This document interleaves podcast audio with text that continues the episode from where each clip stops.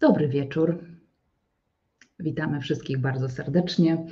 Dzisiaj z naszego gabinetu mm, jestem z Kamilą i czekamy na Was.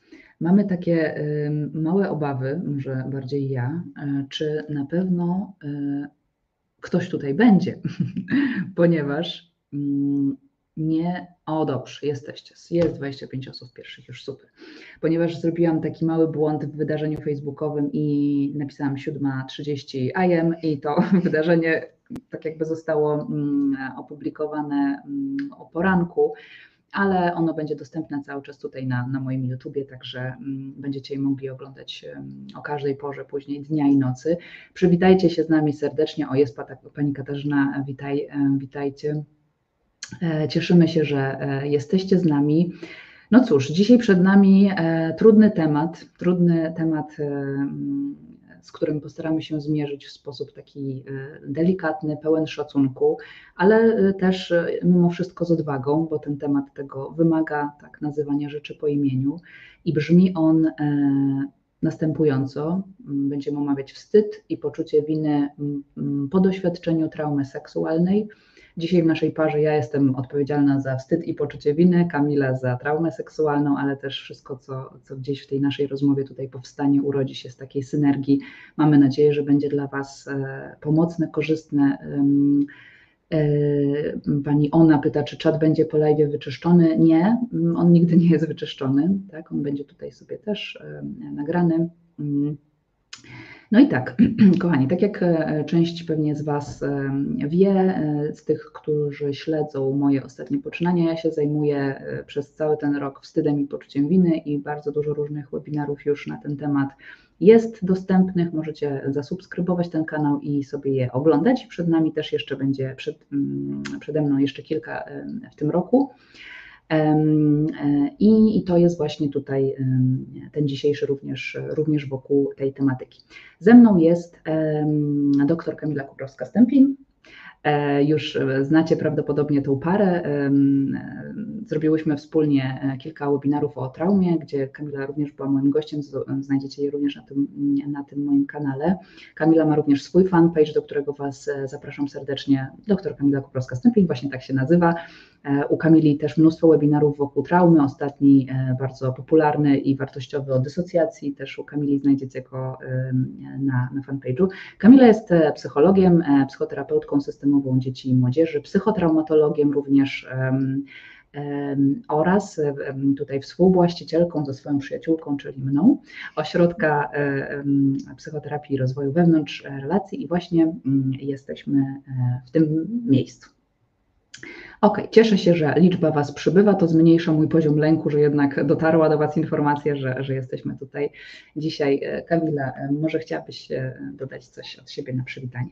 Tak, ja też witam Was bardzo serdecznie. Ja wszystkie swoje webinary zaczynam od pytania, czy widać i słychać. O, ja tego nie zrobiłam. To nie, byłby, nie byłabym sobą, gdybym nie zadała tego pytania, więc zadaję że bardzo by nam pomogło, gdybyście napisali e, w czacie, czy wszystko jest e, w porządku. E, nie mam nic do dodania. Myślę, że duża część naszych odbiorców, moich i Julia, to są wspólni odbiorcy, którzy też znają mnie, też z Julią organizowałyśmy różne webinary na temat parentyfikacji, rezyliencji, traumy transgeneracyjnej, które są tutaj dostępne na kanale YouTube. I dzisiaj e, będziemy się zajmowały bardzo delikatnym, ale obie mamy poczucie, tak jak rozmawiałyśmy tutaj w gabinecie w poniedziałek, we wtorek, dzisiaj po południu, niezwykle ważny i potrzebny temat traumy seksualnej. Tak, kochani, przed nami mniej więcej 90 minut wspólnego czasu. Mamy takich 8 dużych pytań do, do obgadania, do zaopiekowania. Zadawajcie również swoje. Nie obiecujemy, że na wszystkie odpowiemy, ale postaramy się. Ja tutaj jestem od obsługi czatu, więc postaram się zwracać na nie uwagę i wyłapywać jakieś takie, które, które będą pasowały do tego tematu. Świetnie widać, dobrze słuchać. Pani Ewa do nas pisze i Monika, i Magdalena, i Ewelina, także mm, super. Tak, webinar jest tu nagrany i pozostawiony dla Was do, do takiej psychoedukacji właśnie późniejszej. E, mhm. To ja mam z kolei mm, taką propozycję, ponieważ faktycznie e, każdy temat związany z traumą jest tematem wrażliwym, delikatnym, mm, owianym tabu, e, pełnym różnych wątków bolesnych, tajemniczych.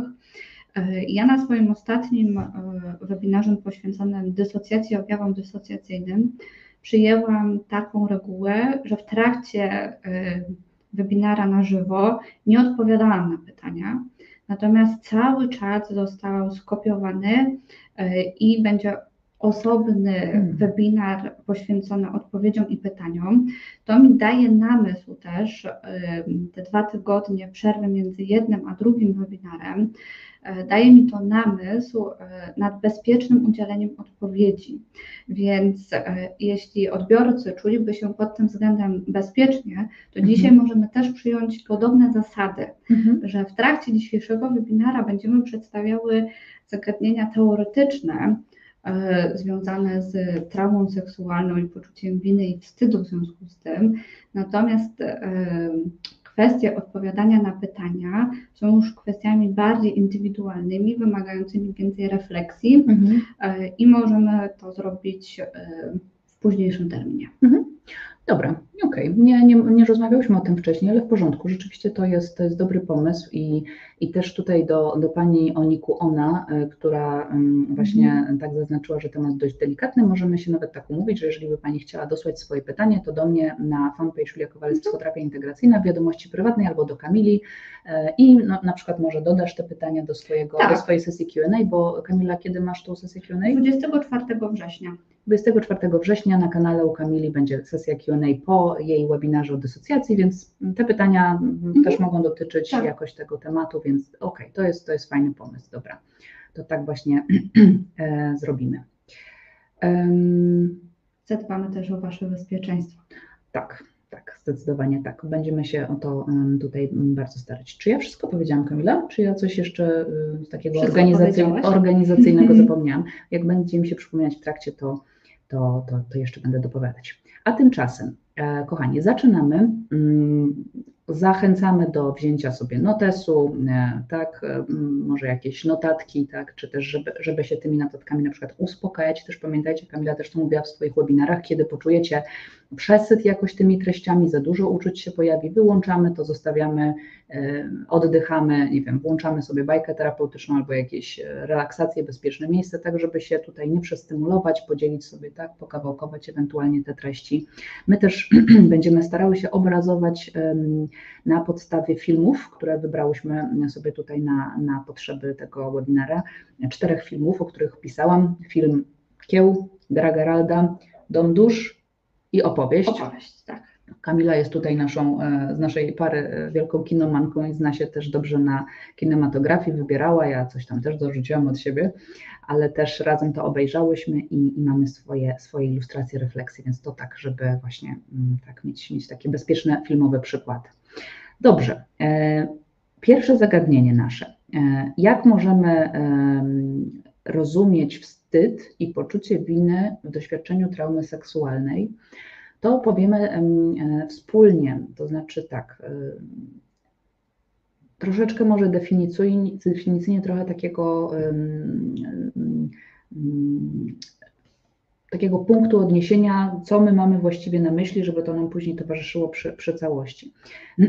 Nie wiem jak Ty, Kamila, ale ja e, w najprostszy sposób, jak myślę o wstydzie i poczuciu winy, to myślę tak. Wstyd mówi mi o tym, że jestem zły, a poczucie winy mówi mi, zrobiłem coś złego.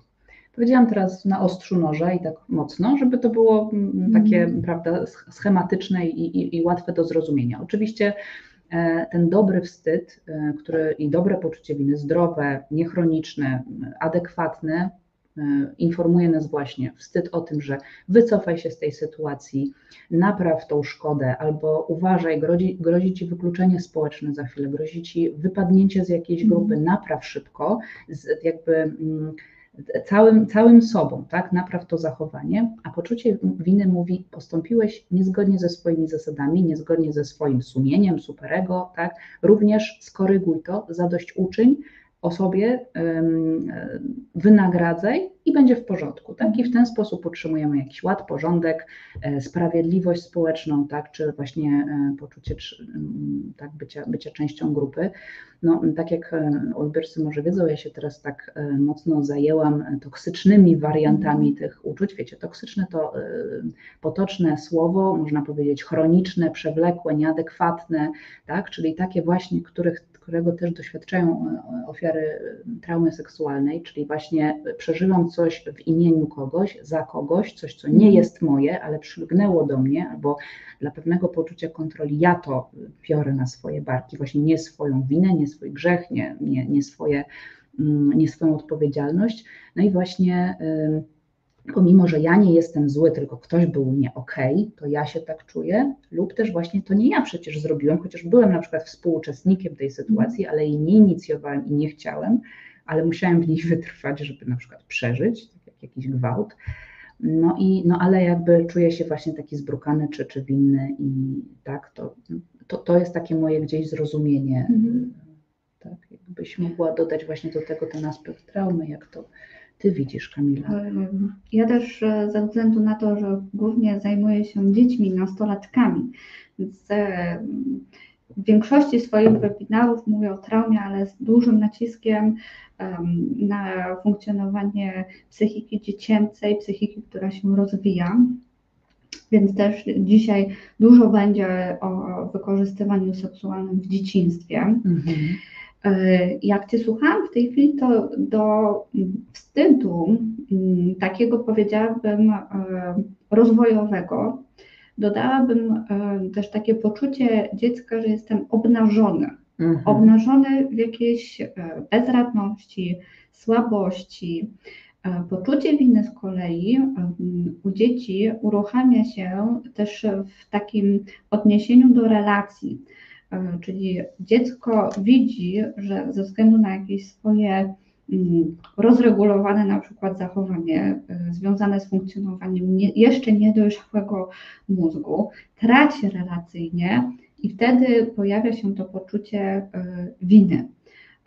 U dzieci bardziej obrazowo można to sobie e, wyobrazić jako wyrzuty sumienia, mhm. E, niż pełne ukształtowanie poczucia e, winy. I też u dzieci łatwiej zrozumieć uczucie wstydu. Jest, mhm. Wstyd jest bardziej dostępny. Jeśli chodzi o właśnie traumę seksualną w okresie dzieciństwa, to w pierwszej kolejności będzie się pojawił wstyd. Mhm. Poczucie winy E, w przypadku traumy seksualnej może się pojawić, jeżeli czyn molestowania seksualnego był wobec małego dziecka, to poczucie winy może się pojawić w momencie, kiedy wykorzystywane dziecko wchodzi w okres dorastania, w związku z tym pojawiają się impulsy seksualne i wtedy dojdzie do uruchomienia poczucia winy, mhm. lub w okresie dorosłości, lub jeszcze bardziej złożona kwestia, że to poczucie winy u niektórych ofiar e, molestowania seksualnych nie będzie występowało. Mhm. Będzie występował niewyobrażalny wstyd. Mhm. E, wstyd też e, związany w przypadku dzieci z ujawnieniem tajemnicy. Mhm. O tym też będziemy dzisiaj mówiły, że trauma seksualna jest bardzo pod względem psychologicznym pomieszanym zjawiskiem. Tam jest bardzo dużo uwikłania, pomieszania różnych e, ról, stanów, odpowiedzialności, odczuć cielesnych, więc mm, dla specjalistów w zakresie traumy, psychotraumatologii, traumy seksualne są najtrudniejszymi traumami do prowadzenia terapeutycznego. Mhm. I o tym też będziemy dzisiaj mówiły. Z jakiego powodu to jest e, tak duże obciążenie. Tak. No właśnie, Kamila, Kamila zajmuje się mm, dziećmi i młodzieżą, a ja wewnętrznymi dziećmi, tak, już tych tak. osób dorosłych i, mm, i którzy też e, niekiedy, nawet wcale nie tak rzadko, przeżyli jakiś rodzaj naruszenia mm. właśnie seksualnego i no i prawda, ja mam tą relację taką już z punktu widzenia dorosłego, gdzie zarówno właśnie wstyd, ale też poczucie winy, że na przykład właśnie mogłem był coś zrobić, mogłem się sprzeciwić, albo no generalnie, że oskarżam siebie, że moje czyny nie były ok, albo zarzucam mhm. sobie tak jakąś na przykład bierność. No dobrze, to, to, to od tego będziemy wychodzić, czy mm, takie są gdzieś nasze mm, takie definicje. A Kamila, jak, e, ponieważ Ty mm, dużo mówisz o mózgu i lubisz e, tak opowiadać od tej strony właśnie mm, biologicznej, jak to w środku wygląda, jakby my często, czy ja na tych webinarach bardziej od strony już zachowań tego, jak to, jak, jest, jak to wygląda na mhm. zewnątrz, a co byś mogła powiedzieć od tego, co w środku? Jak ten mózg doświadcza tej traumy seksualnej? Co tam się dzieje w ogóle? Tak? Czy, mhm. tak? Co, co się wydarza w mózgu. To żeby o tym y, powiedzieć, mm, to podzielmy mm, traumę seksualną na takie dwa obszary. Y, obszar, y, który nazwiemy skrótowo jako przeżycie gwałtu mhm. i obszar, który nazwiemy regularne molestowanie seksualne. Mhm. Tak? Albo przez bliską osobę, albo przez sprawcę, który mm, też ma bardzo duże skłonności uwodzące mhm. wobec mm. dziecka. Co często bywa, prawda? Tak, tak. I mhm. te dwie traumy będą inaczej zapisywać się w mózgu, chociaż reakcje na te wydarzenia pod względem takim anatomicznym, co się zadzieje e, w mózgu, będą bardzo podobne, mhm. analogiczne. Dużo na ten temat e, mówiłam w swoich webinarach, co się dzieje w mózgu w sytuacji traumy. Dużo też o tym mówiłam na ostatnim webinarze o dysocjacji, więc tak dla przypomnienia, mhm. E, kiedy dochodzi do sytuacji e, traumatycznej. O sytuacji traumatycznej mówimy wtedy, kiedy organizm uruchamia reakcję walcz, uciekaj lub zastygnij. Gwałt, nie ma co do tego żadnych wątpliwości gwałt wobec e, nastolatki, dorosłej kobiety e, ma znamiona typowej e, sytuacji traumatycznej. Mhm. Jest zagrożone życie, jest zagrożona integralność cielesna. Ofiara gwałtu nie wie, czy całe wydarzenie traumatyczne skończy się na gwałcie, czy skończy się zakończeniem życia, więc mhm. uruchamia najgłębsze, największe pokłady obronne, e, mhm. jeśli chodzi e, o zdolność psychiki organizmu do ratowania życia. W związku z czym e, trauma seksualna, tutaj mam na myśli gwałt, to jest jedno z takich doświadczeń, w których my, psychologowie, możemy przyjąć niemalże 80% prawdopodobieństwa, że w tej sytuacji doszło do dysocjacji. Hmm. To jest, można powiedzieć, monotrauma, to co jak Ty opisywałaś, I, mono, tak. I gwałt um, można sobie wyobrazić przypadkowy, mhm. tak? tak jak wypadek, czy tak jak katastrofa. Nie jesteśmy w stanie tego przewidzieć. Um, idziemy ciemną um, dróżką przez park, um, jest sprawca, czeka, planuje, mhm. szykuje się, dochodzi do gwałtu. Jest to tak jak też rozróżniamy w tej monotraumie, że monotraumy mają charakter wydarzenia określonego w czasie. Nie jest to tak rozlane w czasoprzestrzeni, nie ciągnie się to w sposób e, chroniczny, co nie oznacza, że mózg nie uruchomi tych traumatycznych e, reakcji, które my już znamy dzięki neuroobrazowaniu mózgu. Mhm. Czyli dojdzie do uruchomienia układu limbicznego, uruchomienia ciała migdałowatego, czyli tej pamięci cielesnej. Będą bardzo wyostrzone zmysły, dojdzie do przekierowania e, krwi na kończyny dolne, mhm. górne, żeby można było podjąć walkę, uciec. To się dzieje bardzo szybko, bardzo dużo adrenaliny, a mm, ofiary gwałtu też mają bardzo dużo siły mhm. w trakcie trwania tego traumatycznego e, wydarzenia. Natomiast e, kiedy już mózg oceni sytuację, że nie ma możliwości walki, nie ma możliwości ucieczki, wtedy dochodzi do dysocjacji. Mhm.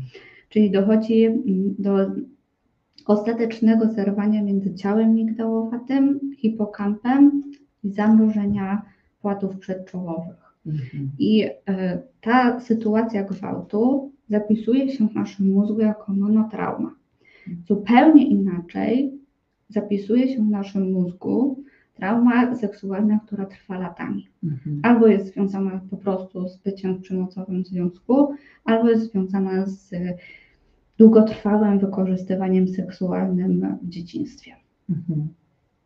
Także Mhm. w takim przypadku ta trauma wieloletnia, ona jest bardziej powikłana, ona też jest zdecydowanie bardziej powikłana ze względu na relację ze sprawcą, bo relacja ze sprawcą jest bardzo nieprzewidywalna.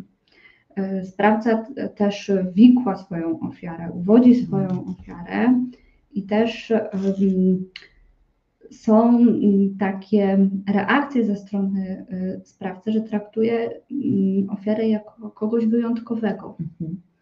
Doskonale to pokazuje film Opowieść. Tak. Chcesz opowiedzieć? o- opowieści. Może tylko zanim to tylko mm, powiem, że jeżeli takie hasła jak monotrauma, trauma relacyjna, jakby nigdzie jeszcze się z tym nie spotkaliście, a my się tutaj do czegoś odwołujemy, to ponownie e, odsyłamy Was do naszej takiej tutaj trylogii naszych webinarów Tak. o traumie na tym moim kanale, więc zostańcie tutaj, zasubskrybujcie, żeby, żeby mieć na bieżąco gdzieś te treści, sobie gdzieś to tam odnotować, plus właśnie e, cały kanał facebookowy, fanpage Kamili, dr Kamila Kuprowska-Stępień, gdzie jest tam tych webinarów już całkiem sporo o wszystkie wokół traumy. Em, Tak, i e, w- zasadzie to możemy od razu zaznaczyć nasze, nasze trzecie zagadnienie, mówiąc o, o tym uwodzeniu, czyli czym ten typ traumy różni się od innych i co go wyróżnia. No bo właśnie, tak jak Kamila powiedziałaś, y, jest tam ten duży komponent y, uwodzenia, bycia w jakiejś bliskości, co ba- badania pokazują, że na ogół ym, e, sprawcą tego molestowania, czy właśnie ym, sprawcą tej traumy jest osoba jakoś bliska, z którą jest jakaś więź, no chyba, że tak jak tutaj powiedziałaś, no jest to tam ona trauma gwałciciel, ale, ale częściej bywa to ktoś jednak z kręgu ym, osób y, znajomych.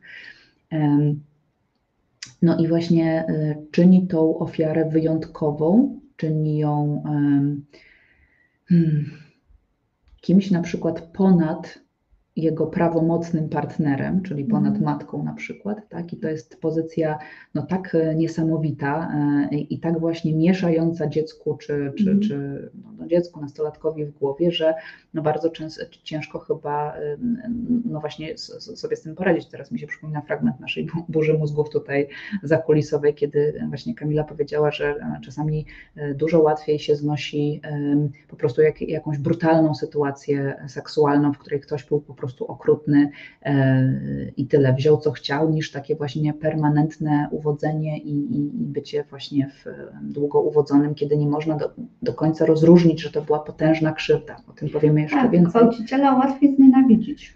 Mhm. E, takiego gwałciciela anonimowego, ale też takiego właśnie totalnie obcą osobę, która zaplanowała krzywdę. Mhm. E, To wobec takiej osoby też łatwiej przyjąć rolę ofiary, Mhm. o czym też za chwilę będziemy mówiły, co się dzieje w sytuacji, kiedy trauma seksualna e, jest długotrwała i jest w relacji z bliską osobą. Mhm. Więc takiego gwałciciela, z którym nas emocjonalnie nic nie łączy, Mhm. oprócz niezwykle brutalnego doświadczenia gwałtu, dużo e, szybciej i łatwiej uruchomić e, i poczucie krzywdy, e, ale też pokłady nienawistne Tak. wobec tej osoby. Agresja. Natomiast Mhm.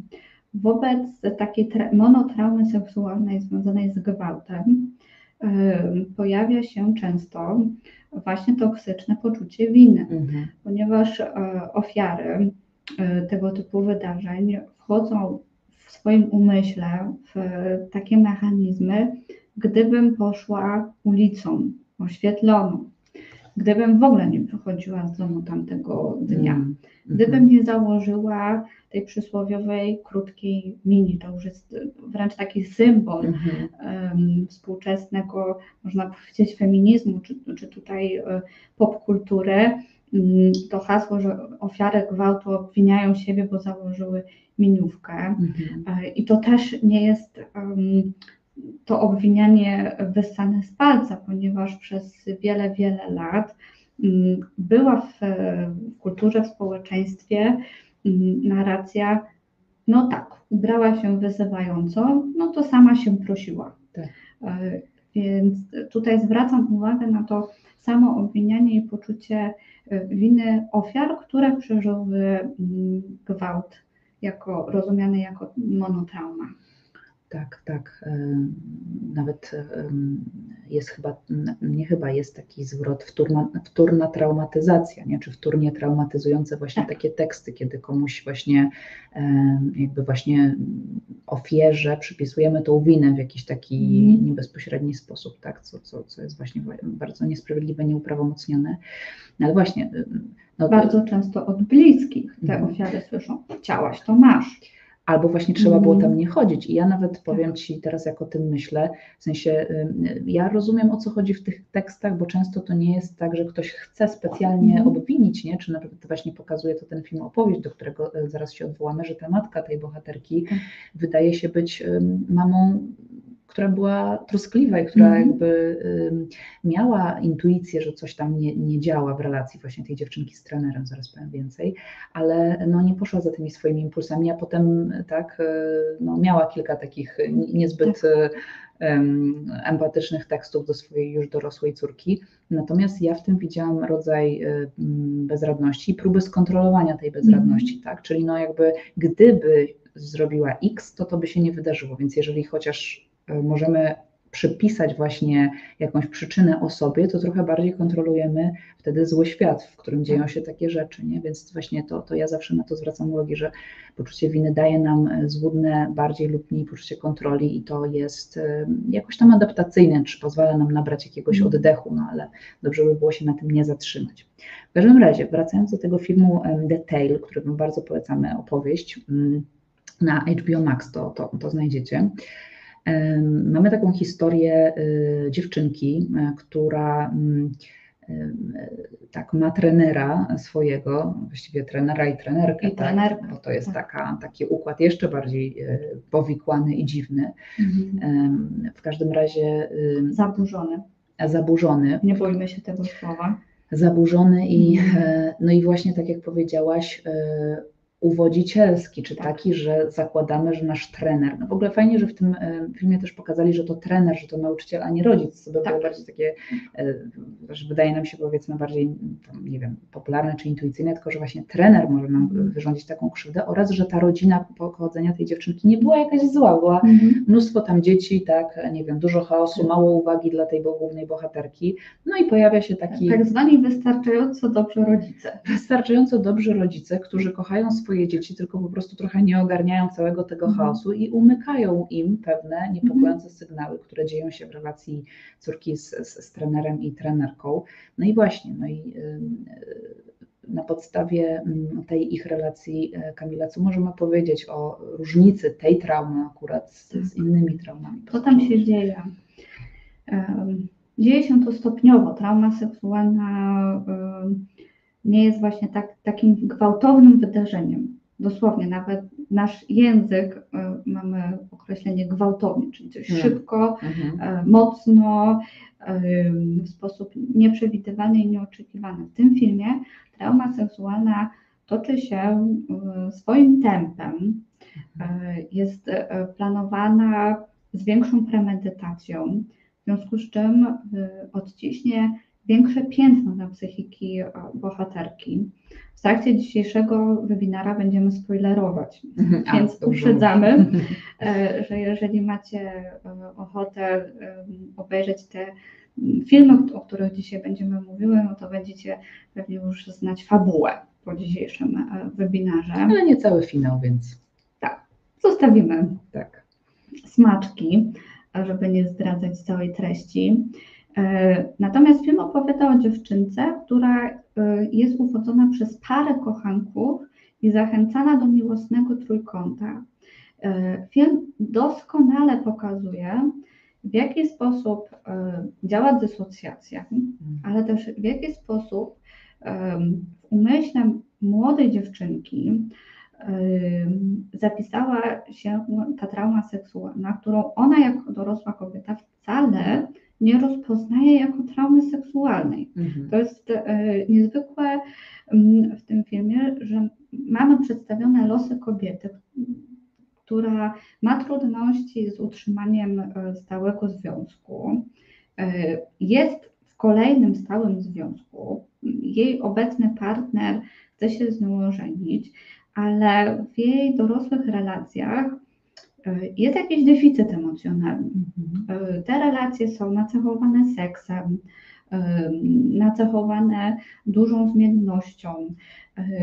Pewnie psychoterapeuci dopatrzą się e, u tej kobiety jakichś zaburzeń więzi, zaburzeń przywiązania, patrząc w jaki sposób ona buduje swoje dorosłe relacje z mężczyznami. Później dowiadujemy się, że jej pierwszym związkiem z wcale nie chłopakiem w jej wieku, tylko z dorosłym mężczyzną, który jest no co najmniej 15-20 lat od niej e, starszym. I ona w pierwszych scenach, kiedy wraca do tego związku, postrzega siebie, co jest niezwykle ciekawym mechanizmem, co robi nasza pamięć. Ona postrzega siebie, przywołuje siebie w pamięci jako starszą niż była w rzeczywistości. Mhm. Widzi siebie w tamtym okresie jako 15-16-latkę. W trakcie trwania też e, konfrontacji z tym jej traumatycznym doświadczeniem, e, ona uświadamia sobie, miałam 13 lat. Mhm. A wyobrażała sobie jako taką 16-latkę, 17-latkę. Dojrzałą, że już- z piersiami, Mhm. rozwiniętą e, fizycznie, Mhm. seksualnie. Okazuje się, że w prawdziwym życiu, w trakcie trwania tego związku, w którym została e, uwiedziona, mm, wobec której też e, dorosły mężczyzna okazywał e, miłość, którą ona odbierała jako szczere uczucie. I to jest Mhm. najbardziej też traumatyzujące e, w mm, traumie seksualnej, która jest powiązana z relacją romantyczną, że tam z jednej strony e, jest bardzo dużo przyjemnych, pozytywnych e, odczuć.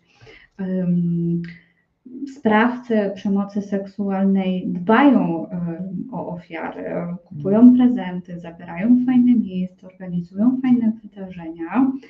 E, I stopniowo ja sobie lubię wyobrażać taką metaforę, że sprawca przemocy seksualnej dorosły wobec mm, niepełnoletniej osoby e, zaplata się wokół niej jak wąż boa. Mhm. E, I najpierw ten wąż boa daje się pogłaskać, e, tak właśnie pokazuje się jako e, ciepłe, gładkie stworzenie, ale potem zaciska się coraz bardziej. Ta dziewczynka traci dziewictwo z tym trenerem, co też ona z jednej strony, tu bardzo widać wyraźnie to rozszczepienie, bo ona z jednej strony nie uznaje tego jako krzywdę. Mhm. E, Słyszy też od strony swojego sprawcy, że jest nauczycielką, Mhm. nauczycielką miłości, e, że ona daje mu e, przyjemność, że oni wzajemnie sobie dają dobro. Więc to wszystko jest upakowane w coś dobrego, przyjemnego. E, To, co też utrudnia późniejszą pracę terapeutyczną z ofiarami molestowania seksualnego, że dzieci też e, odczuwają mm, przyjemne reakcje z ciała e, Mhm. w trakcie e, incydentów seksualnych. I Co bardzo budzi wstyd. tak, Mhm. co budzi wstyd. I bardzo trudno mm, po tego rodzaju traumie seksualnej, po pierwsze, zobaczyć i uznać, że to była trauma seksualna Mhm. ponieważ to był pierwszy związek.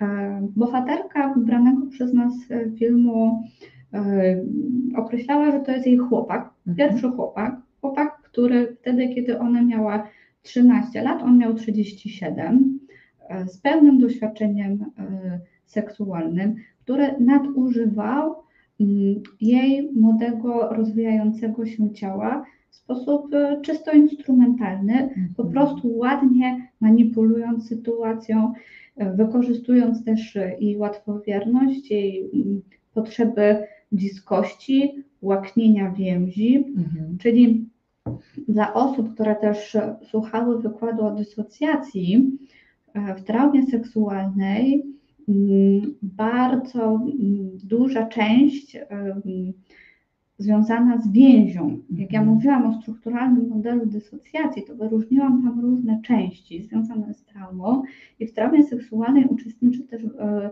w traumie seksualnej trwającej długotrwale w dzieciństwie e, bierze udział też ta część łaknąca więzi. Mhm.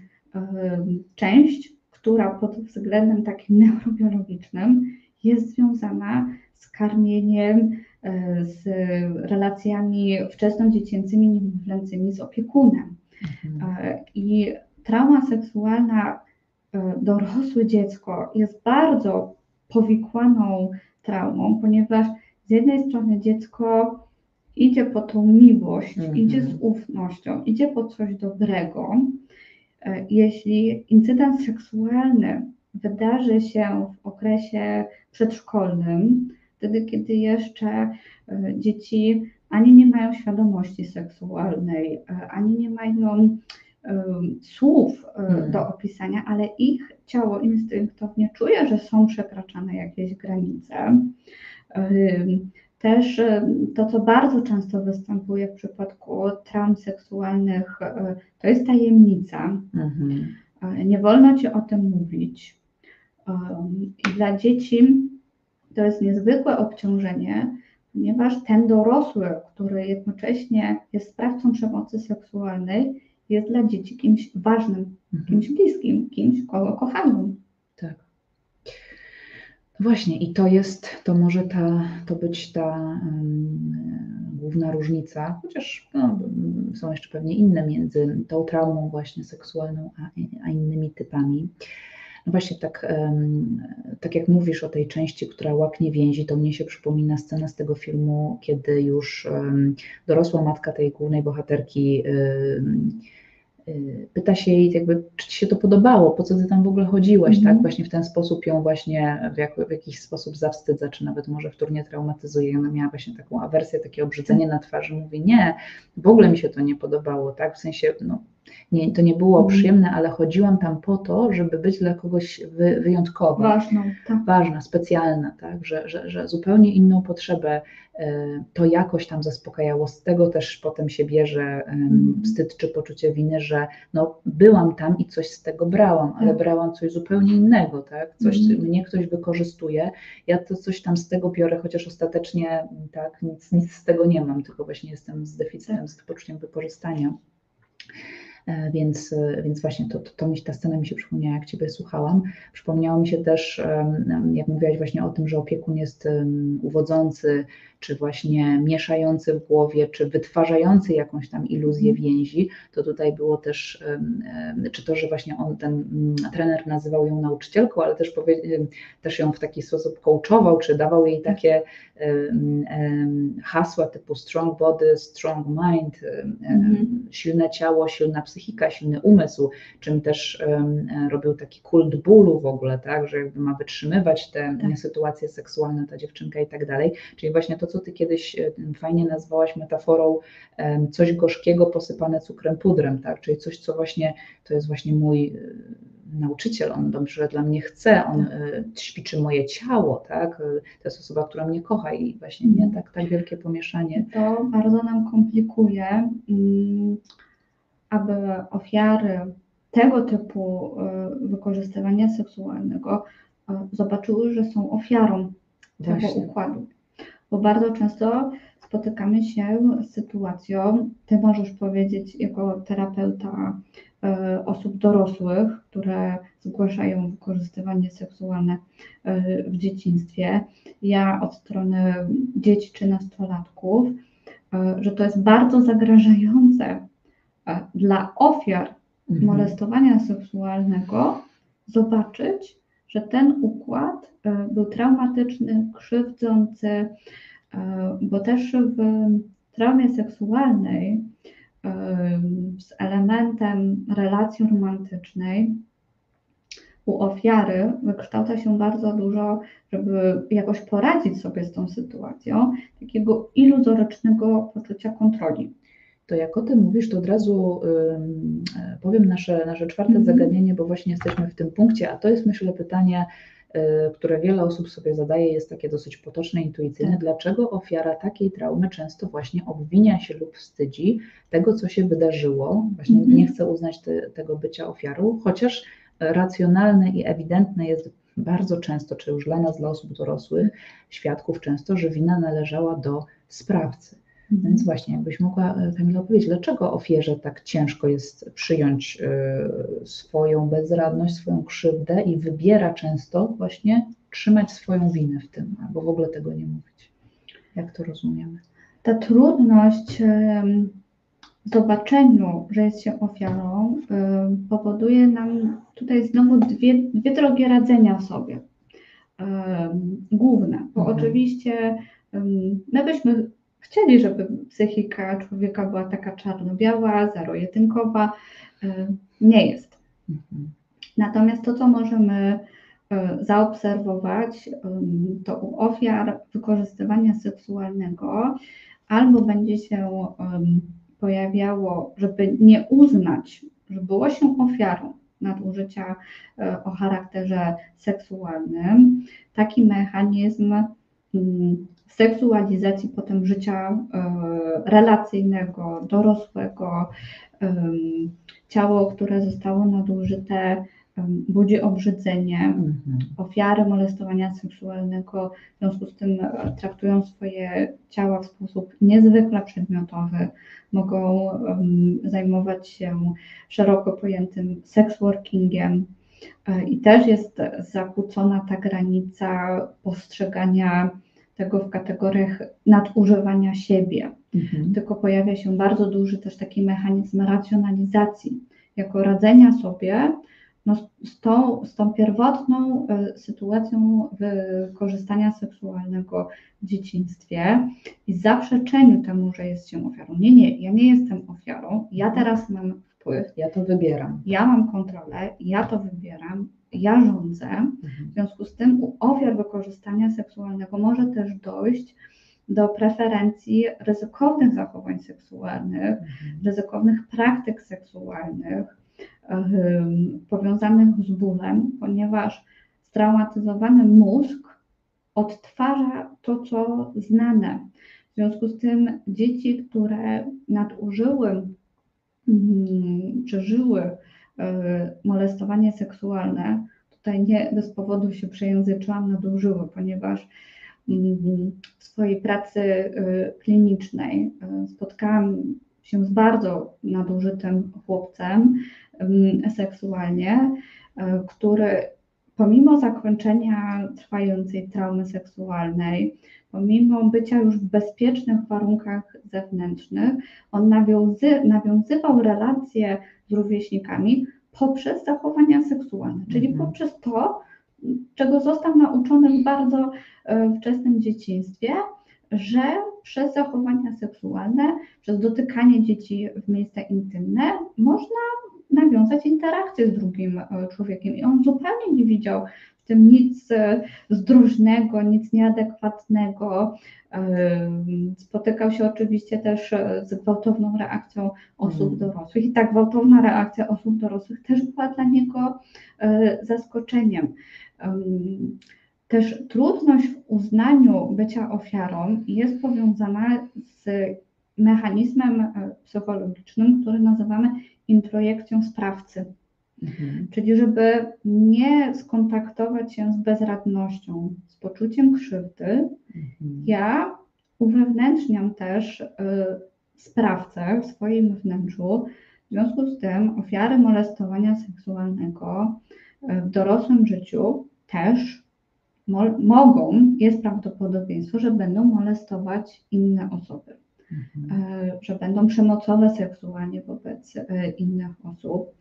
Y, I ze względu też na mechanizm dysocjacji bardzo często nie ma połączenia między przemocowymi zachowaniami seksualnymi w życiu dorosłym, jako właśnie ta introjekcja sprawcy, a jakimś wykorzystaniem seksualnym w okresie dzieciństwa. Mhm. A drugim sposobem radzenia sobie jest całkowicie odcięcie się od bodźców seksualnych, czyli całkowita abstynencja, rezygnacja, Niechęć. niechęć, nie brak ma tego obszaru, seks nie istnieje, Mhm. E, Więc to są dwie główne ścieżki.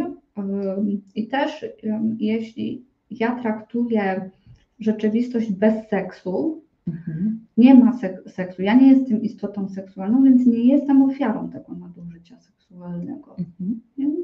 Albo też to, to, to, to zdanie, które, które gdzieś e, opowiadałam Ci tutaj, zanim się podłączyłyśmy do, do Was, że, że może, może być taka myśl mniej lub bardziej uświadomiona, że jeżeli e, ja mam ciało zbrukane, to ono jednocześnie nie może być dla kogoś albo dla mnie źródłem przyjemności. Tak. Albo kochany. Albo kochane przeze mnie Mhm. czy przez kogoś, że to Mhm. się po prostu nie łączy. To się Tak. tak już roz, rozszczepia, że, że, że no, no, nie, nie mogę sobie tego wyobrazić, tak? czy, czy, czy nie czuję, albo po prostu jestem właśnie zdysocjowany i nie czuję Tak. tej, tej przyjemności. Pójdźmy dalej. Jeśli moje ciało zostało zbrukane, to ofiary wykorzystywania seksualnego też chorują. Mhm. somatycznie. To ciało cierpi, to ciało broni się, e, to ciało też e, tyje Mhm. na przykład po to, żeby odstraszyć e, potencjalnych partnerów seksualnych. To też jest strategia psychiki, żeby poradzić sobie z traumą seksualną. Że ofiary molestowania seksualnego mm, to nie zawsze jest na takim świadomym poziomie, mm, nie będę o siebie dbała, utyję, żeby nie być e, społecznie uznaną za osobę atrakcyjną Mhm. e, fizycznie. E, Natomiast może mieć to takie podłoże obronne. W taki sposób ja zabezpieczam siebie, żeby nikt na mnie w ogóle nawet nie spojrzał jako na osobę atrakcyjną. Buduję wokół siebie wręcz takie cieles, cielesne obramowanie. Tak, taki pancerzyk, pancerz. Też dzisiaj właśnie słuchałam o takich badaniach, że bardzo też popularnym powikłaniem mm, są zaburzenia odżywiania, Tak. No, anoreksja, bulimia, tak, czyli jakiś sposób z kolei również na kontrolowanie, jak Wyniszczenie. autoagresja Tak, tak, tak. względem swojego ciała, która właśnie to, to, to tak jak mówisz, ten straumatyzowany mózg powtarza swoje, to co zna na różne sposoby, na przykład właśnie jakby atakując swoje ciało, ale też kontrolując swoje ciało, że jak mi się przydarzają takie niesamowicie nie, nieskontrolowane sytuacje, to przynajmniej ja mogę skontrolować załóżmy tą ilość jedzenia. Ale jeszcze, Kamila, jakbyśmy mogły coś, bo, bo tutaj powiedziałaś właśnie o tym, mm, dlaczego y, trudno się tak zmierzyć z, tym, z, tą, z tą raną, traumą, raną, urazem bycia ofiarą. Y, Powiedziałaś o, spo, o sposobach też radzenia sobie, właśnie, żeby się nie spotkać z tą raną. A teraz, właśnie, gdyby dodać do tego tą winę i wstyd, bo mm, tak z mojego punktu Mhm. widzenia, nie wiem, y, jak ty mm, byś to widziała, że obwinianie się za to, e, czy wstydzenie się mm, może być taką. mm, Ja, ja to często nazywam taką maską siły, czy takim sposobem em, zapanowania właśnie nad tą sytuacją, tak? czy, czy właśnie skontrolowaniem tego, że jak pomyślę sobie, no właśnie, jak pomyślę sobie, że to jest w sumie moja wina, albo mogłam mm, różne, różnych rzeczy nie zrobić, albo w zasadzie jesteśmy kwita, bo ja też coś z tego Tak. miałam, e, to, to właśnie ja się y, nie muszę spotkać z tym, Mhm. że ja z tego bardzo nic nie miałam, tak? albo Mhm. bardzo, bardzo mało, albo że to właśnie było to gorzkie, posypane cukrem. Mm, I, e, i nie wiem, czy można by było to nazwać, y, nie, myślę, że to nie, to nie jest ta, y, ta introjekcja sprawcy, o którym powiedziałaś, co bardziej no jakiś rodzaj też bronienia siebie na pewno, tak, mechanizmu obronnego, który sprawia, że ja po prostu przejmuję tą odpowiedzialność, bo mnie y, to chroni właśnie przed spotkaniem się z, z potencjalnym jakimś, jakąś mm, rozpaczą być może, tak, że To na mnie bardzo głębokim poziomie chroni ja. Przytra- że, właśnie przed Mhm. jakimś rozpadem ja, przez jakąś rozpaczą, dezintegracją być może tej psychiki, co powiesz zaraz o dysocjacji, że, że ona też przecież broni jakoś Tak, tak, tak. nas, e, pomimo po prostu niesamowitej mocy tego mechanizmu dysocjacji, tak jakby co on potrafi zrobić, to jednak to jest obronne, to po to, żeby właśnie przetrwać, nie? Więc jeżeli ja się mhm. za to mniej lub bardziej świadomie obwinię, czyli przejmę kontrolę, przejmę odpowiedzialność, w jakiś sposób się chronię, to chcemy Wam też o tym powiedzieć właśnie po to, żeby nie obwiniać się o to, że się obwiniam, tak. żeby nie zrobić tego błędnego tak. koła poczucia winy, że kurczę, no nie dość, że jestem ofiarą, to jeszcze się obwiniam i w ogóle jak, jak, jak to działa, tak, że, że w zasadzie wszystko, co ta nasza psychika nam wymyśla jest jakoś ku dobremu, prawda, tak, że ma to, sens ma sens. Na pewno można to Mhm. uprawomocnić, na pewno można znaleźć dla tego wyjaśnienie. Oczywiście chcemy znajdować coraz bardziej dojrzałe sposoby radzenia sobie z tym i też Mhm. powiemy na koniec jak, ale no właśnie, nie, że ja bym tak podsumowała właśnie to pytanie, że to jest ku kontroli, ku integracji i ku mm, Za, ponieważ trauma seksualna bardzo odbiera godność mm, człowiekowi. dobrze to mówisz. To jest wręcz niewyobrażalne odebranie godności na poziomie psychicznym, na poziomie cielesnym, duchowym. duchowym. E, I psychika i ciało musi sobie z tym poradzić i radzi sobie na różne sposoby. E, tak jak powiedziałyśmy, poprzez e, różne bariery cielesne i bariery psychiczne. Mhm. Między innymi takim sposobem radzenia sobie jest obrona przed uznaniem, że jest się ofiarą molestowania seksualnego. Tak. Ważne, że to słowo padło tutaj między nami, właśnie ta godność, nie? Że, mm. że to, co powiedziałeś, że to jest e, takie podważenie, mm, no właśnie, jakiegoś w ogóle fundamentu. Jestestwa. Jestestwa. Mm. I, i, I więc tutaj po, potrzebujemy po prostu często uruchomić e, no wszystko, co jest w tak. arsenale psychiki, w tym właśnie dysocjację i Gdybyś mogła powiedzieć, Kamila, jeszcze dwa słowa, jakby jest cały webinar dwugodzinny Kamili na ten temat y, dla mhm. osób, które teraz się dopiero pojawiły. Zasubskrybujcie zarówno ten kanał, jeśli interesują Was takie treści oraz, oraz fanpage Kamili, dr Kamila Kurowska-Stępień, gdzie właśnie parę dni temu Kamila miała dwie godziny na temat całej dysocjacji i tego mechanizmu i, i, i tak dalej. Ale gdybyś mogła w pigułeczce powiedzieć, dlaczego dysocjujemy takie doświadczenia i właściwie co to mniej więcej znaczy, co, ten, co ta głowa nam robi, że my -hmm. musimy uruchomić takie działo, e, żeby się bronić. Tak? Na moim ostatnim webinarze na czacie przeczytałam najlepszą definicję dysocjacji. Nasze psychologiczne dysocjacje mogą się schować.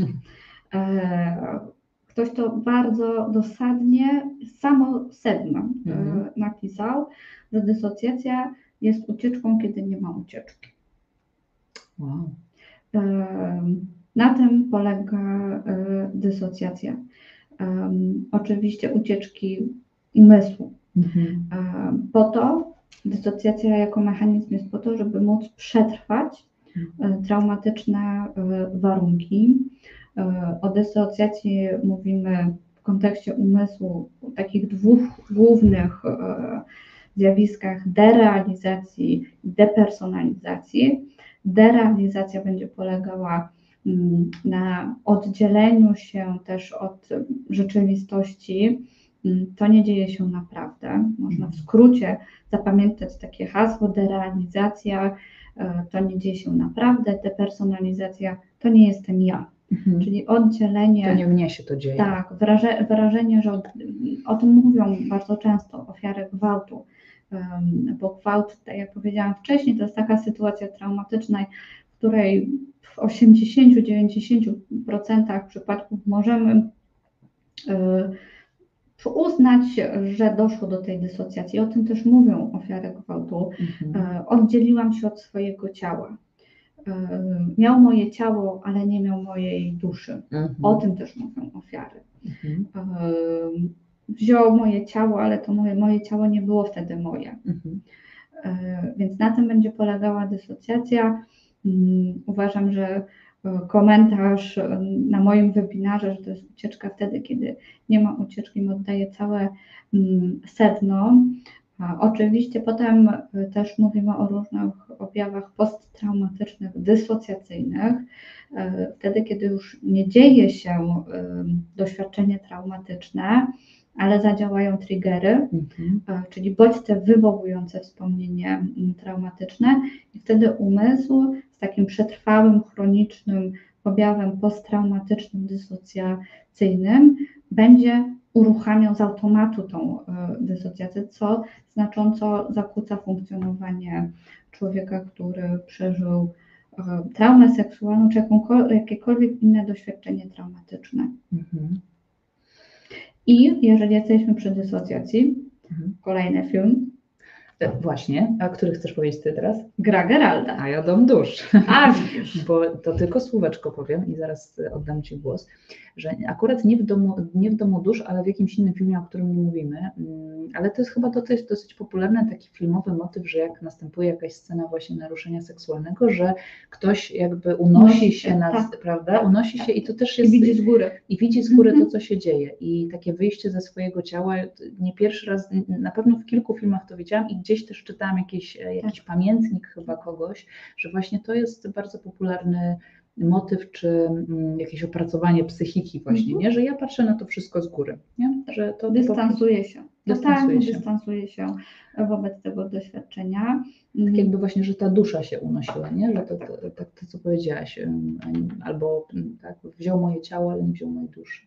Dysocjacja e, można sobie wyobrazić, można użyć terminu dusza, ale można też użyć, że dysocjacja chroni najwra, najwrażliwszą część psychiki Mhm. e, i mówi, tam nie masz dostępu. Mhm. Masz moje ciało, e, nadużywasz, krzywdzisz mnie, ale nie tą część. Tak.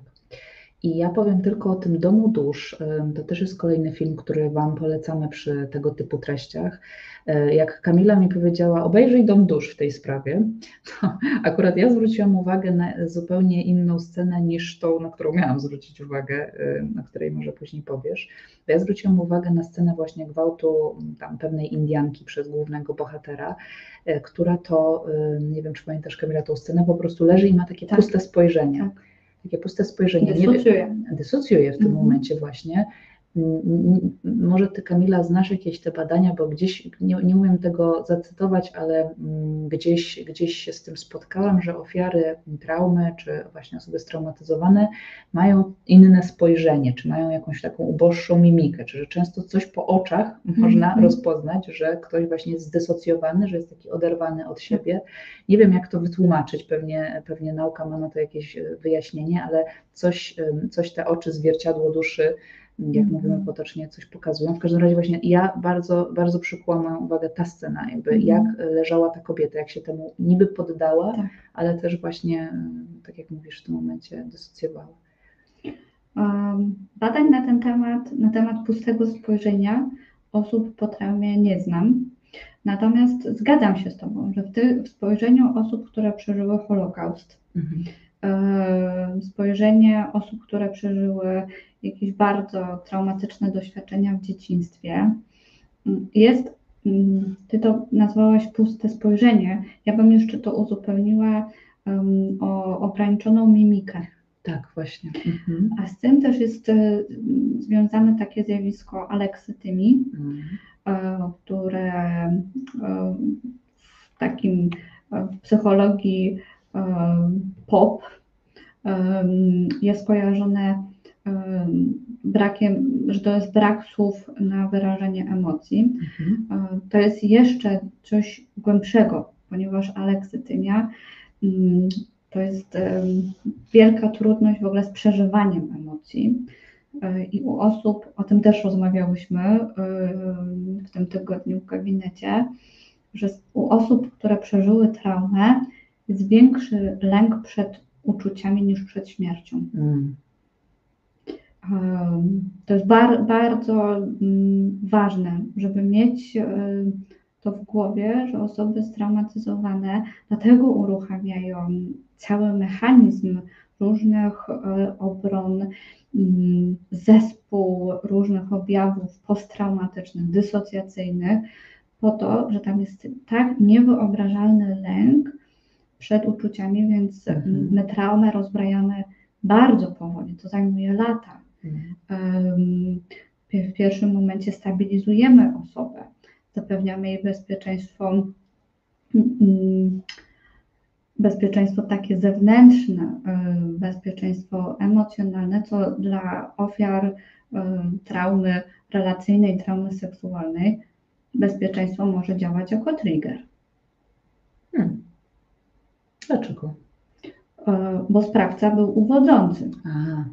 Mhm. Prawda? Że to była mhm. relacja bezpieczna. Jak tu zaufać teraz komuś, tak? tak? Więc jeżeli przychodzi do gabinetu dziecko z nadużyciem seksualnym, e, i terapeuta oczywiście z dobrymi intencjami mhm. i z dobrą chęcią jest miły, mhm. to paradoksalnie może striggerować e, takie dziecko. Tak. Mhm.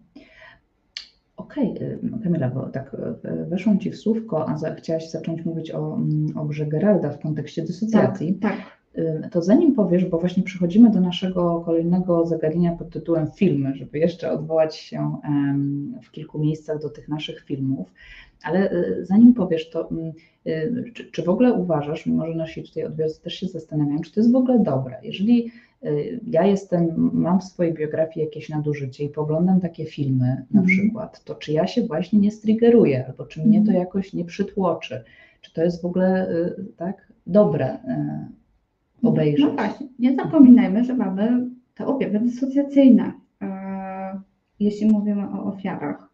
I cały system obron, e, które chronią nasz e, aparat psychiczny, najwrażliwszą część naszej psychiki. Mamy trudność też z uznaniem tego, że jesteśmy ofiarą.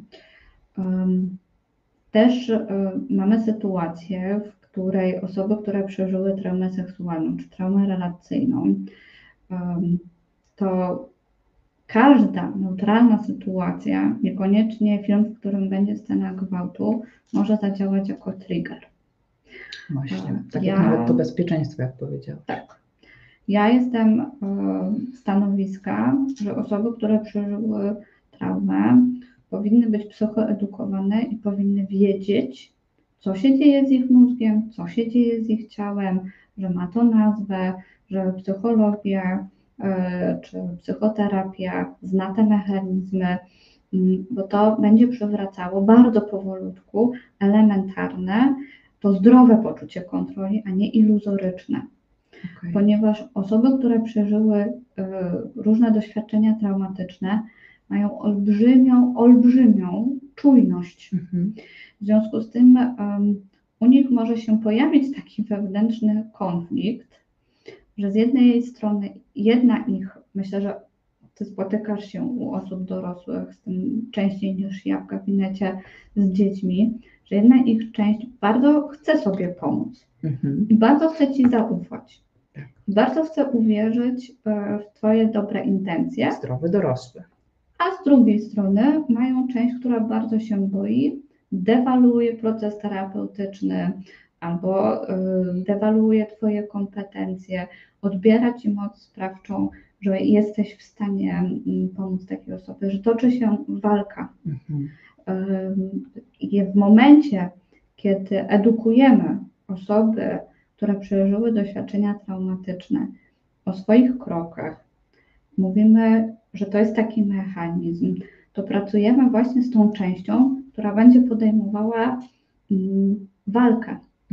Z bezpieczeństwem, z ciepłem, z dobrymi intencjami, e, że będziemy wprowadzali przewidywalność, której mózg w warunkach traumatycznych nie miał. Mhm. Mhm. Mm, okej, okay, to, to, to bardzo ważne, co mówisz, że jakby chociażby tym webinarem e, staramy się pomóc wzmocnić Waszego zdrowego dorosłego, tak. czy tą część, która jeżeli jesteście w terapii, która będzie mm, wspierać tą terapię, czy nie będzie robić e, antyterapeutycznych kroków, czyli właśnie na przykład wycofywać się, nie wiem, nie przychodzić, zapominać, sabotować, właśnie dewaluować, tylko wspierać, tak?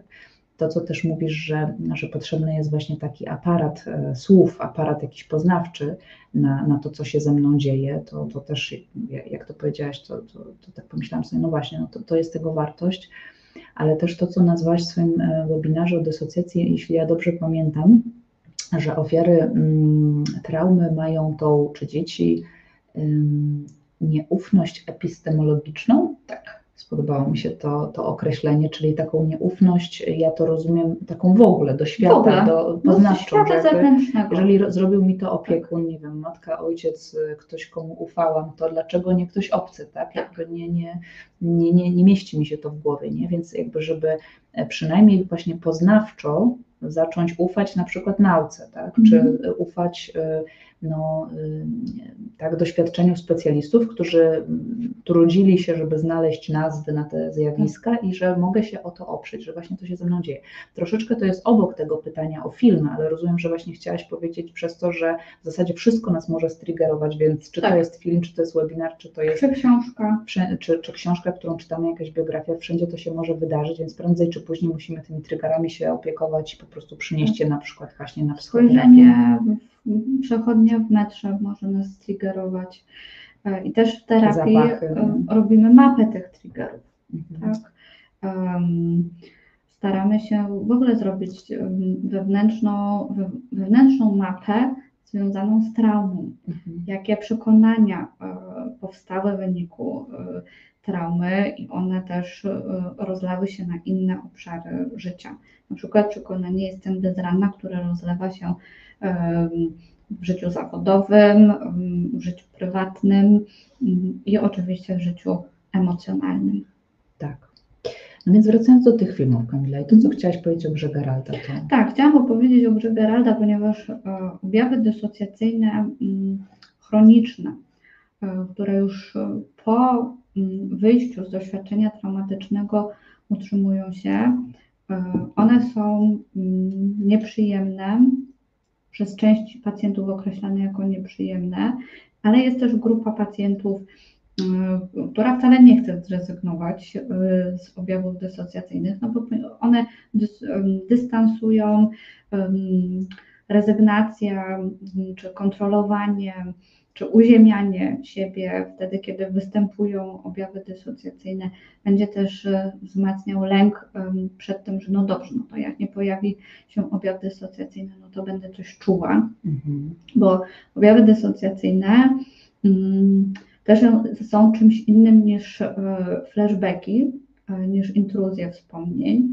E, One są e, bardzo blisko siebie położone znaczeniowo, e, natomiast też ofiary nadużyć e, seksualnych e, mają takie flashbacki, intruzje, mm, tak jakby widziały, uczestniczyły, czuły e, w doświadczeniu traumy seksualnej na nowo, pomimo że ta trauma się już realnie nie odbywa. Takie przeżywanie, odtwarzanie wydarzenia traumatycznego jeszcze raz. I to są te objawy e, złożonego zespołu PTSD, mm, nieprzyjemne, e, niezwykle mm, ponownie traumatyzujące, mm, zagrażające.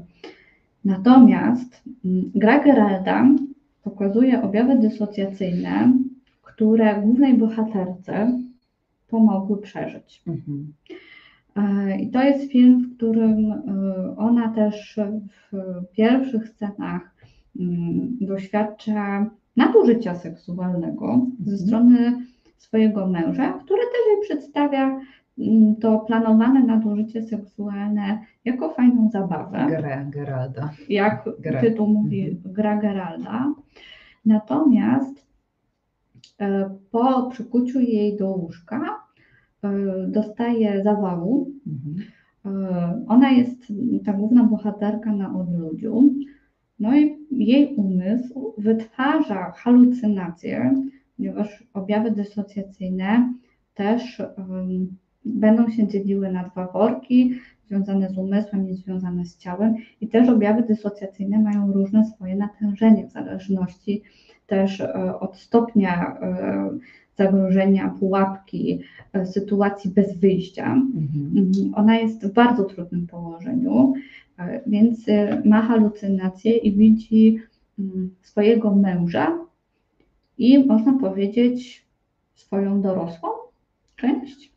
Ja myślę, że to była właśnie zdrowa dorosła, No, taka, też tak która pomyślałam. może ona nie była zbyt miła wobec niej, ale ją Mhm. tak starała pionizować i żeby wyrwała się z tej sytuacji. tak. Tak. I te części które ona widzi, pomimo że ta część e, związana z mężem, to tam jej dogaduje, mhm. ale też nie można powiedzieć, że jednoznacznie jej źle doradza. Mhm. Y, ponieważ tam też y, jest w tle y, pies.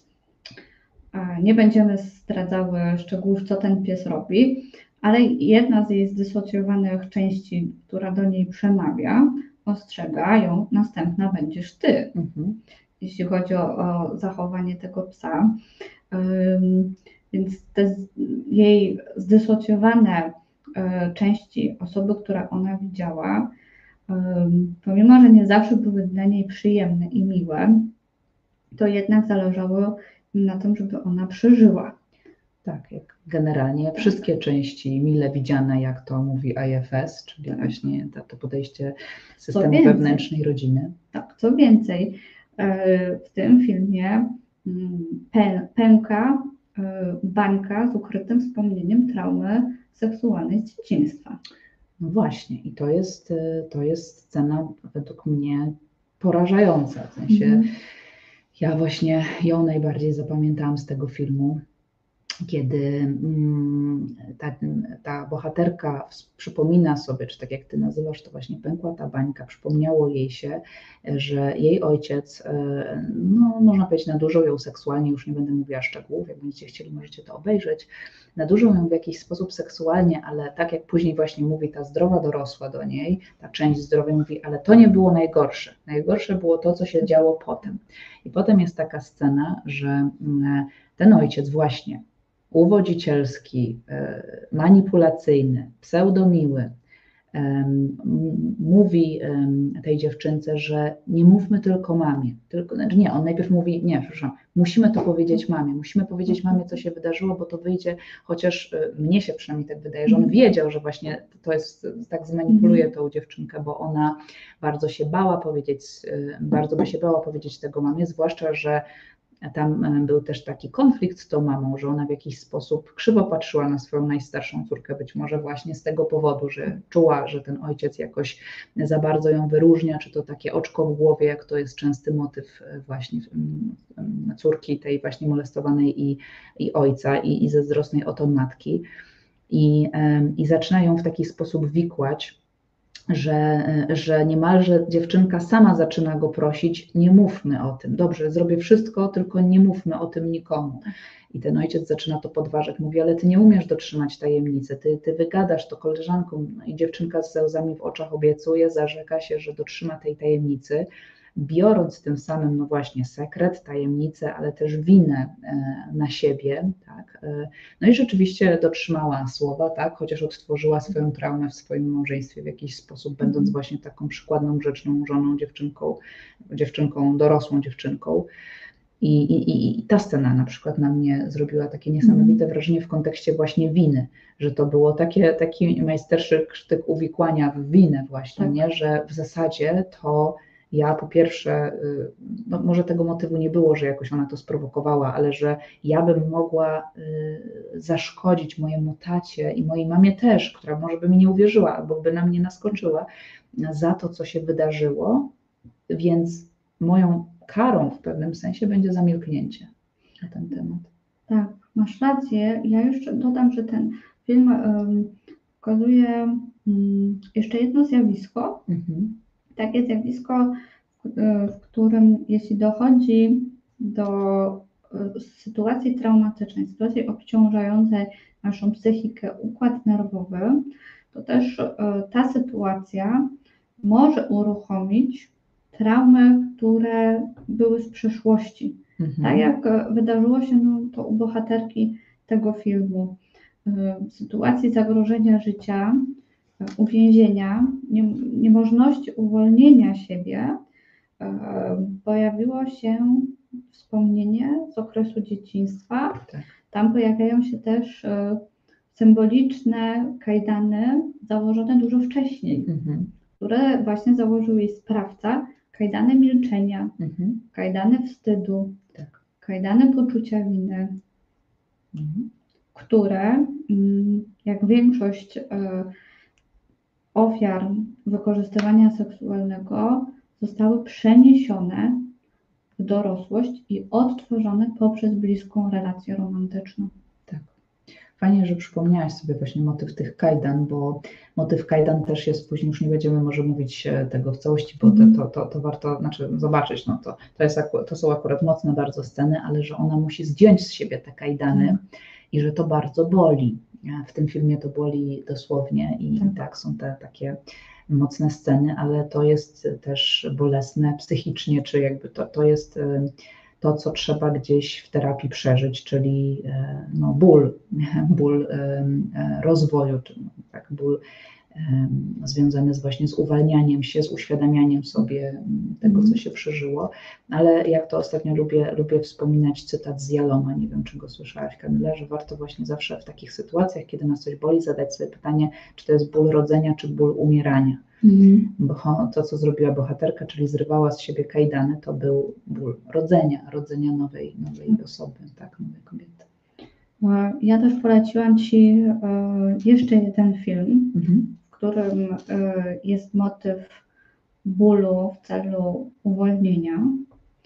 E, Film, który powiedziałeś, że przywrócił Ci flaki. Tak, tak powiedziałam. E, Jest to grecki film Kieł. Faktycznie film dla osób o mocnych nerwach, Uprzedzamy uczciwie. w którym dochodzi do bardzo złożonej traumatyzacji na wielu poziomach izolacji społecznej, deprywacji sensorycznej, e, traumy więzi, traumy seksualnej, traumy transgeneracyjnej. Bardzo em, dobrze opracowany film, mocny obraz. I nie wiem, czy zwróciłaś uwagę, że tam też e, bohaterka, której udaje się uciec Mhm. e, z tego bardzo zaburzonego e, domu, wyrywa sobie zęba. Tak, tak, tak, na końcu. Tak. nie?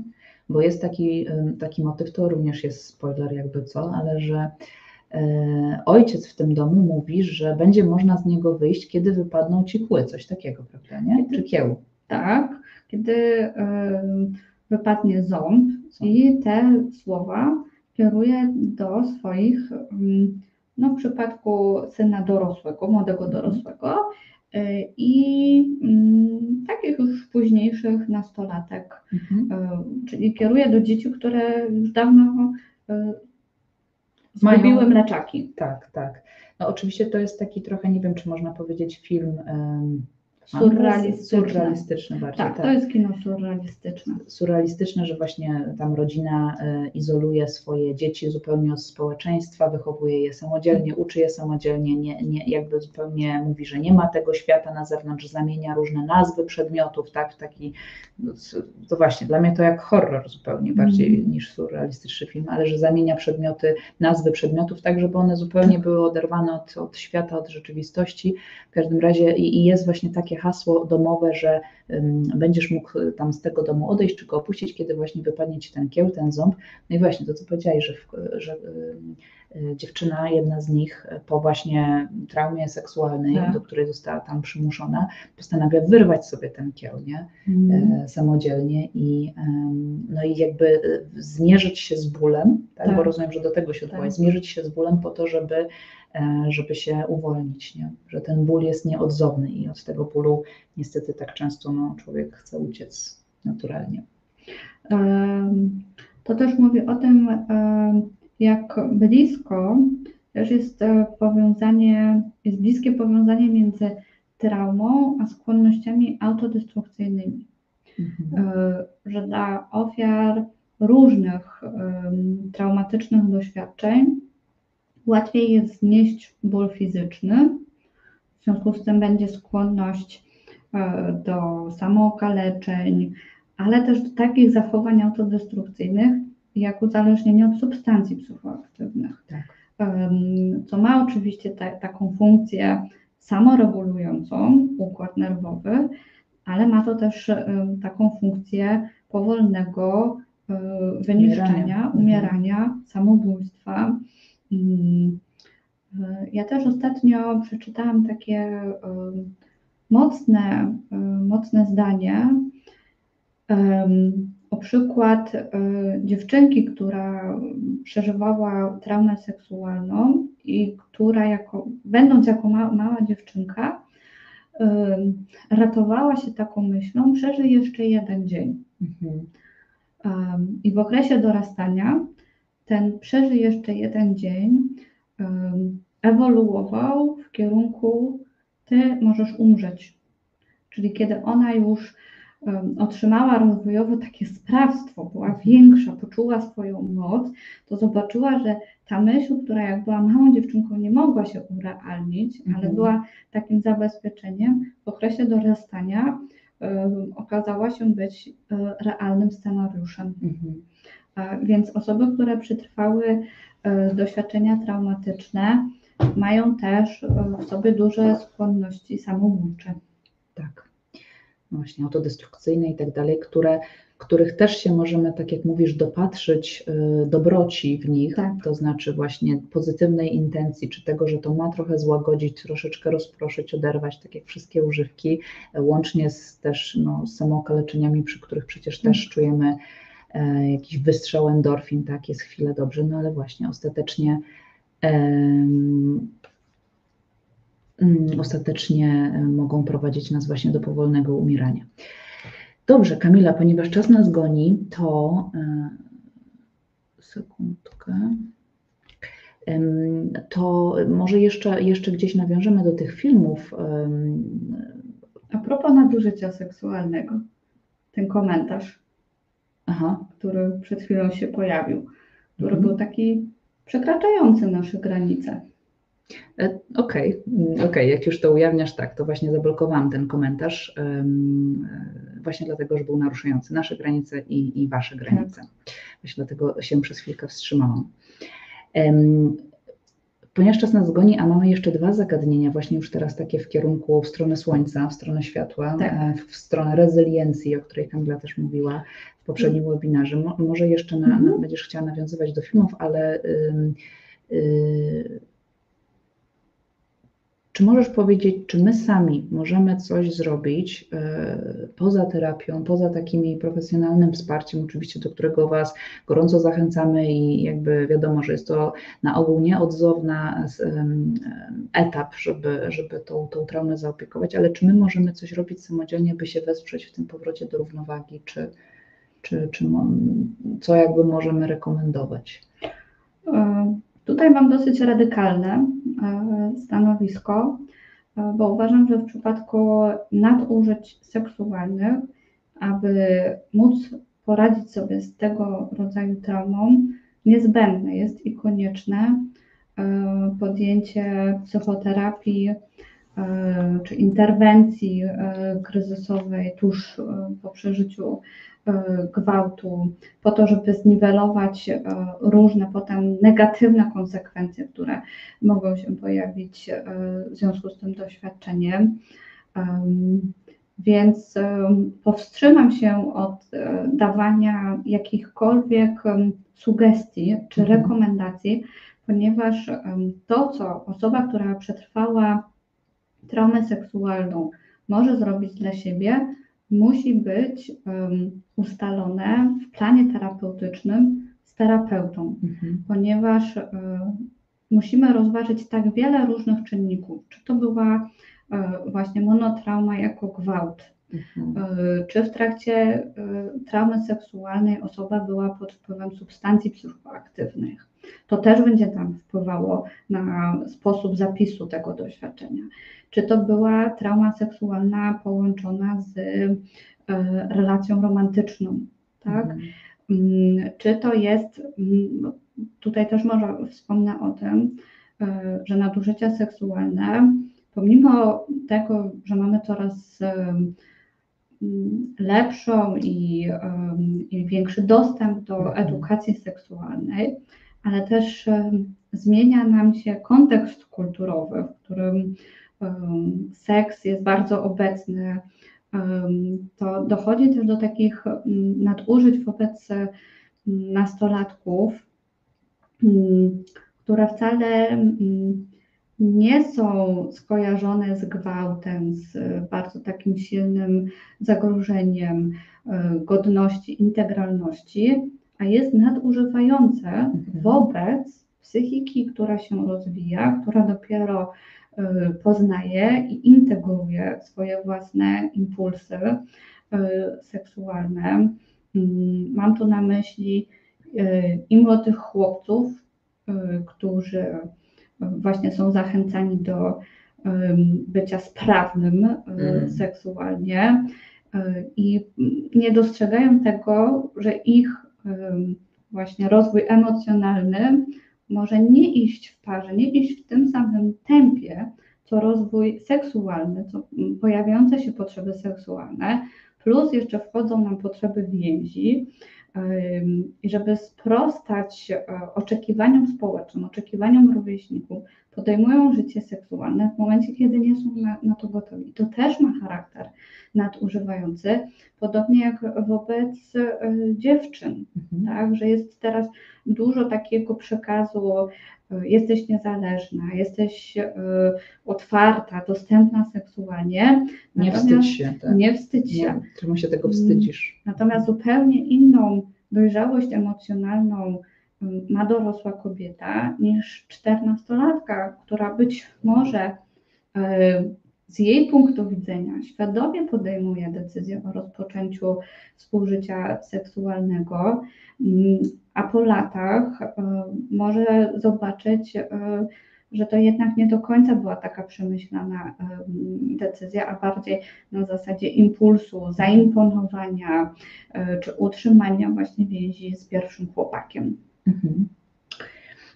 Okej, czyli podsumowując, chcesz powiedzieć, ale ja się oczywiście do, do tego pod tym podpisuję, że w tym wypadku nie y, używamy żadnych półśrodków, tylko y, idziemy na terapię, szukamy specjalisty, y, nie szukamy jakichś dróg na skróty. Może tylko co ja mogę dodać od siebie z mojej y, działki, to właśnie ym, robimy wszystko, żeby się nie zawstydzić, żeby nas wstyd nie powstrzymał przed szukaniem pomocy lub też właśnie poczucie winy, tylko no powiem potocznie, walimy jak w dym po prostu do, Tak. do terapeuty i, i, i zakładamy, że on zrozumie.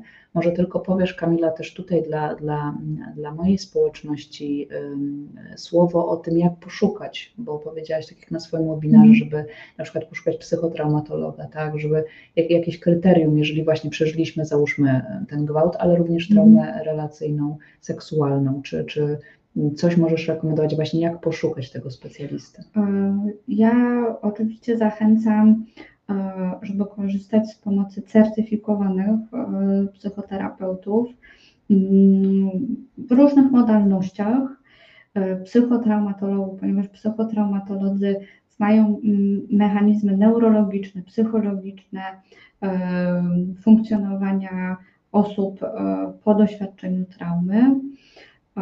Badania naukowe pokazują, że wobec osób straumatyzowanych skuteczną metodą pracy, e, tak jak też powoływałam się na to w moim webinarze, jest e, EMDR, czyli metoda, która zakłada pracę z gałkami ocznymi i układa różnego typu wspomnienia właśnie przy użyciu gałek ocznych.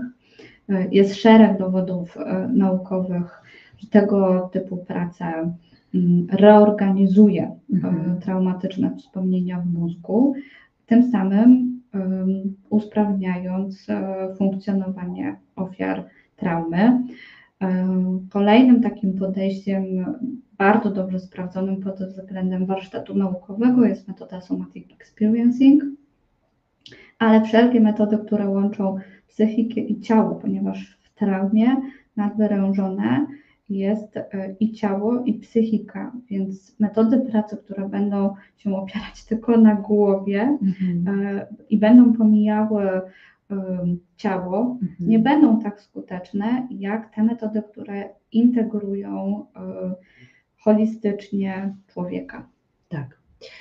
Tak, także być może pierwszy raz słyszycie takie słowa EMDR, Somatic Experiencing, psychotraumatolog, tak, ale jeżeli zwłaszcza, bo tutaj kierujemy to do osób, które tu są i być może doświadczyły traumy seksualnej właśnie, czyli no, tak. jak wynika z naszego webinaru, bardzo poważnej, może nawet poważniejszej niż inne, nie chcemy wartościować, ale ale tak, no, tak jak powiedziałyśmy, zaburzającej na wielu różnych poziomach e, na, na nasze jestestwo, to szukajcie bardzo, bardzo uważnie, nie? czy właśnie pod, pod tymi hasłami, o których Kamila jako psychotraumatolog, tak. EMDR-owiec właśnie powiedziała.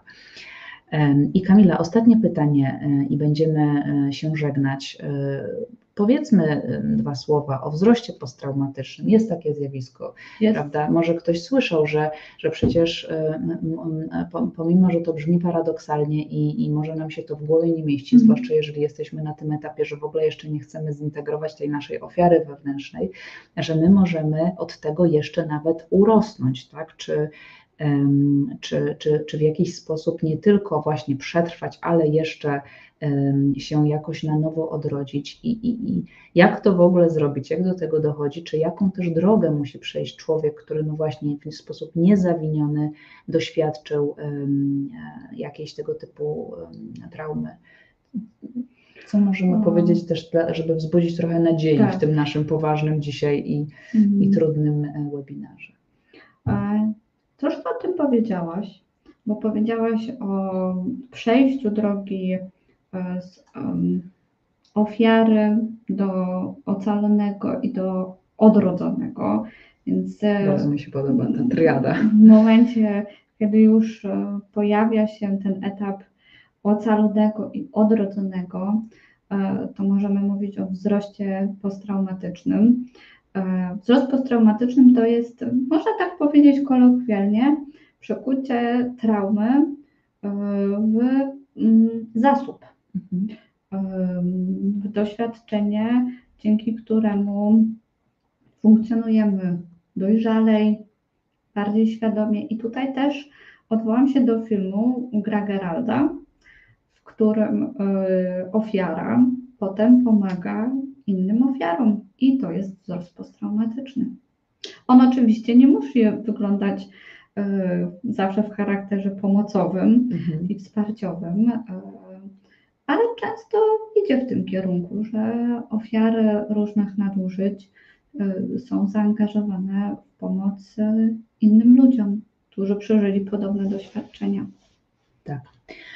Z kolei w filmie opowieść, nie wiem czy pamiętasz albo czy ja to dobrze zapamiętam, ta główna bohaterka, ona zajmuje się kobietami e, w jakiś tam sposób tak. zawodowy, które zostały nadużyte seksualne, czyli można powiedzieć, że, że zaczęła trochę od końca, czy też właśnie jej psychika jakoś tak. tak ją prowadziła właśnie do wrażliwości na takie historie, ale nie można powiedzieć, że od początku była odrodzona e, i już się zajmowała mhm. takimi osobami, tylko ona była nawet jeszcze nieuświadomioną ofiarą nie? ale mm, więc to też zależy, prawda, z jakiej motywacji tak. człowiek zajmuje się innymi ludźmi potrzebującymi. Ale właśnie to, to, co bym mogła dodać od siebie, bo, bo, to jest taki motyw ogólnoterapeutyczny, myślę, że nie dotyczy tylko, tylko tej traumy seksualnej, że żeby przejść od ofiary do y, odrodzonej, y, ofiary, poprzez ofiarę do kogoś, kto przetrwał e, i odrodził, do, odrodził się, najprościej mówiąc, nie można pominąć żadnego etapu. Tak, nie można. Trzeba przejść całą bolesną e, drogę, doświadczyć tego bólu, bólu rodzenia jednak, jeżeli idziemy w tą stronę, to to jest ból rodzenia, ból dobry, w cudzysłowie, no jeżeli można tak powiedzieć, tylko ten, który nas będzie prowadził do, do właśnie do jakiegoś większego życia. Więc to na pewno, że nie możemy pominąć żadnego z tych elementów, właśnie na przykład nie chcieć przyspieszyć, czy no właśnie na traumie zbudować e, jakiś, jakąś instytucję charytatywną, powiedzmy, na, ze, ze swojego własnego życia. I kompensować sobie. Właśnie. Prawda? Bo tu też jest takie ryzyko, że ktoś może bardzo dobrze funkcjonować, y, bo mieć y, poodcinane, y, pokiereszowane swoje wewnętrzne części i wtedy poprzez angażowanie się w pomoc y, ofiarom tak naprawdę y, kompensuje sobie jakieś swoje deficyty. Tak.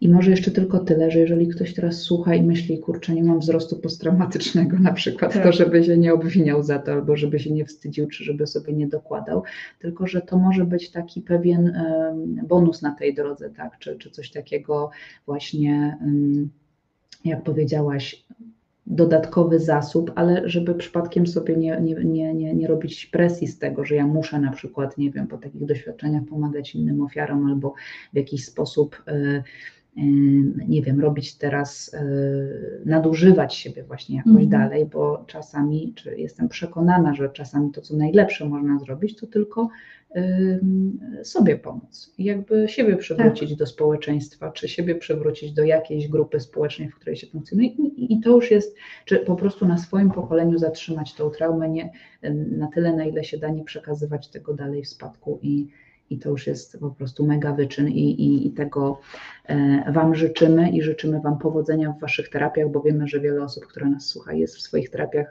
Tutaj trzymamy za Was kciuki i jak to ostatnio rozmawiałyśmy, nazywamy siebie pomocnikami e, tak. w terapii, taki psychoedukacyjni pomocnicy poprzez te nasze treści webinarowe i tak dalej. Dziękujemy Wam serdecznie za obecność, za wytrwałość, za to, że chcecie się z tym mierzyć. Wciąż jest tutaj was, was pokaźna gromadka i dziękujemy za Wasze podziękowania, które tutaj sobie czytamy z boku. Temat trudny, niełatwy, wymagający e, czasu, przetrawienia i tak dalej, ale czujemy taką e, misję psychoedukacyjną, tak. żeby, żeby dzielić się takimi treściami, dzielić się wiedzą, jakoś być, być przy Was również w takich tematach, nie uciekać od nich e, i nie bać się, że, że, że gdzieś tak może być, pojawić się jakiś trigger.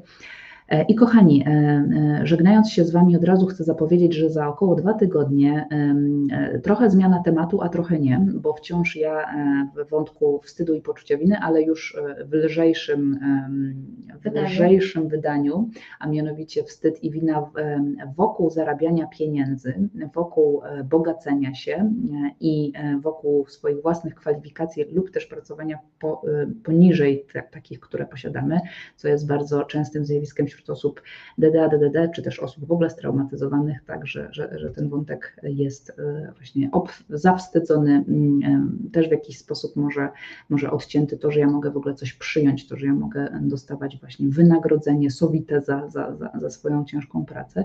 No i tym wątkiem będziemy się zajmować właśnie z z moim kolejnym gościem, którego niedługo Wam już zdradzę.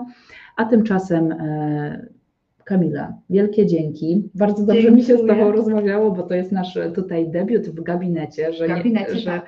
że nie jesteśmy w osobnych pomieszczeniach, tak. wiecie, tu przedzielone i każdy mówi ze swojego mm, po prostu y, mm, pokoju, tylko jesteśmy tutaj razem. To jest dla mnie inna energia, pomimo, że czułam się taka mm, bardzo poważna, mogę powiedzieć, ze względu na powagę tego tak. tematu, i, i, i tak dalej, ale jednocześnie taka ucieszona e, tą energią, że jesteśmy tutaj blisko. E, wielkie dzięki za, za Twoją wiedzę, za Twoją pasję, za Twoją misję i że możemy tutaj być razem. razem.